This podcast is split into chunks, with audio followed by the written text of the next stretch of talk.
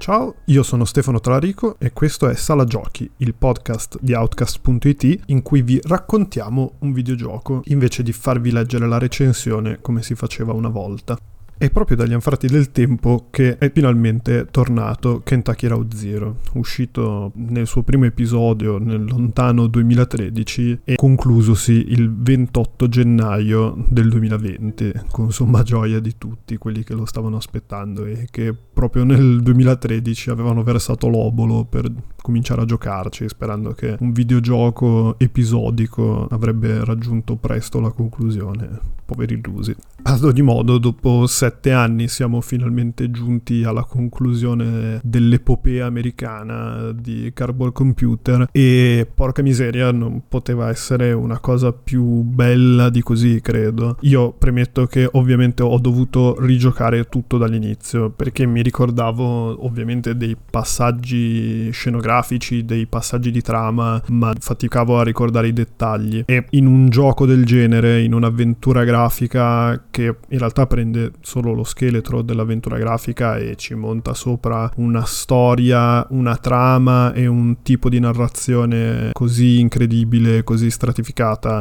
Sembrava, non volevo fargli un disservizio e riprendere da dove avevo lasciato ricordandomi meno della metà di quello che avevo visto fino a quel momento. Anche perché con l'uscita del quinto atto su Steam e con l'uscita della versione console nel pacchetto di Kentucky Road Zero sono inclusi oltre ai cinque atti che compongono la storia principale anche gli intermezzi che Cardboard Computer aveva reso disponibili sul loro sito negli ultimi sette anni. Poi sia chiaro, questi intermezzi non fanno nient'altro che aggiungere ed espandere e se vogliamo chiarificare delle situazioni che vengono già raccontate nel gioco e ne amplificano il valore di storytelling, diciamo, ma poi fondamentalmente parlano il più delle volte di cose che il giocatore può benissimo comprendere o comunque volendo anche ignorare eh, nel corso della propria partita. Probabilmente l'intermezzo che funziona meglio è quello che collega il quarto atto al quinto atto, perché oltre ad aggiungere delle cose narrativamente rilevanti è anche quello che prende la sperimentazione ludica degli altri intermezzi e la eleva un pochettino o che comunque trova una quadra tra la solita maestosa messa in scena di Kentucky Road Zero e una nuova prospettiva diversa dal solito in cui la telecamera è molto più ravvicinata è solo in un ambiente e ancora più teatrale del solito diciamo. Comunque tutti e quattro gli intermezzi sono delle gradite aggiunte che espandono l'universo narrativo di Kentucky Road Zero in maniera molto piacevole molto centrata. Detto questo i cinque atti sono una roba incredibile di cui appunto io mi ricordavo una piccola parte e che rigiocati tutti in blocco mettono in mostra da un lato una qualità di scrittura che rivaleggia tranquillamente con quella di Disco Elysium che è uscito il mese scorso e ha rappresentato credo una pietra miliare e un punto di arrivo per la scrittura nei videogiochi ma anche al di fuori dei videogiochi. Dall'altro anche una capacità scenica di saper mettere in mostra una una storia così di, di provincia americana, di malinconia, di speranza, di, di linciano nel senso più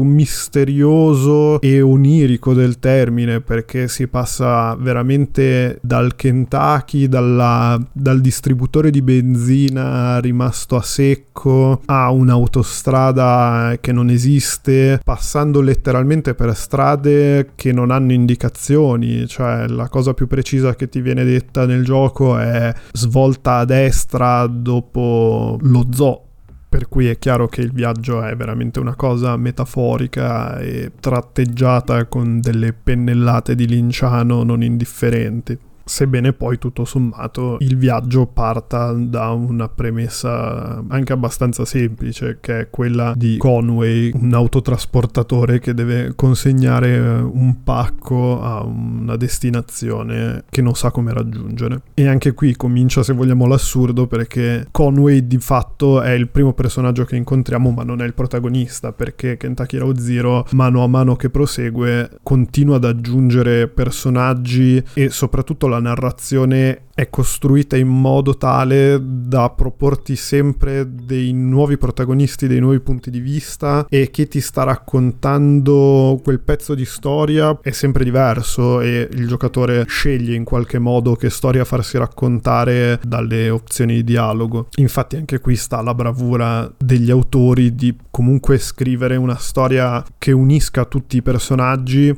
così diversi ma comunque legati dal Kentucky, dalla provincia, da una continua industrializzazione, da una continua corsa alla massificazione, al debito poi, che è una cosa molto americana come concetto, il debito per qualunque cosa, il debito per la sanità, il debito per tenere aperti una piccola attività, anche delle cose tutto sommato fuori di testa, come l'autodeterminazione, c'è veramente di tutto in Kentucky Road Zero e tutto è legato magistralmente da una storia che poi, come dicevo, viene raccontata in una maniera veramente straordinaria, con una messa in scena assolutamente teatrale, a, partire dal fatto che i vari capitoli del gioco sono atti fatti con delle scene, quindi è proprio teatrale al massimo, già da, dal titolo, da, dall'incipit, senza contare poi che tutte le scenografie del, del gioco, tutti i quadri in cui si muovono i personaggi sono dei set veri e propri, con dei cambi di scena, con della profondità di campo, con una scelta squisita di luci, di, di parallassi addirittura. Boh, è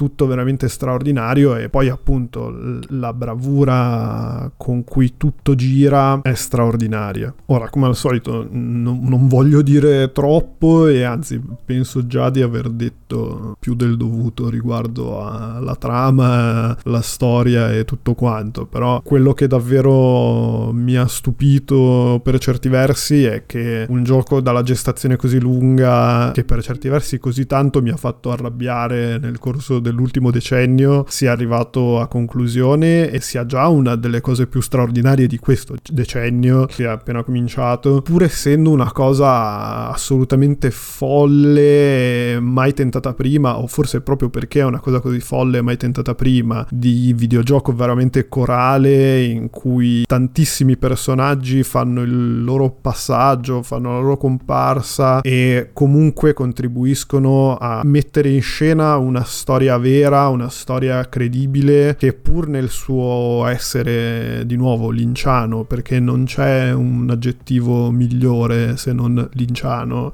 una storia mm, così astratta, così con degli elementi soprannaturali, piena di orsi al terzo piano e di cose fuori di testa, sia poi fondamentalmente una storia di provincia, una storia di volerci credere e una storia che ti mette sulla strada perché fondamentalmente siamo tutti sulla strada, siamo tutti su un cammino per una destinazione che non conosciamo e in qualche modo anche la destinazione potrà essere un punto di partenza, quindi non lo so so, metaforicamente, se questo è il punto di partenza dei videogiochi in questo nuovo decennio, mi levo il cappello e sono pieno di speranza perché, signora mia, che bel futuro che ci attende. E niente, direi di aver parlato anche troppo per un gioco che più che discusso va, va sicuramente giocato e, e, lasciato lì a fermentare come un buon bourbon uh, di,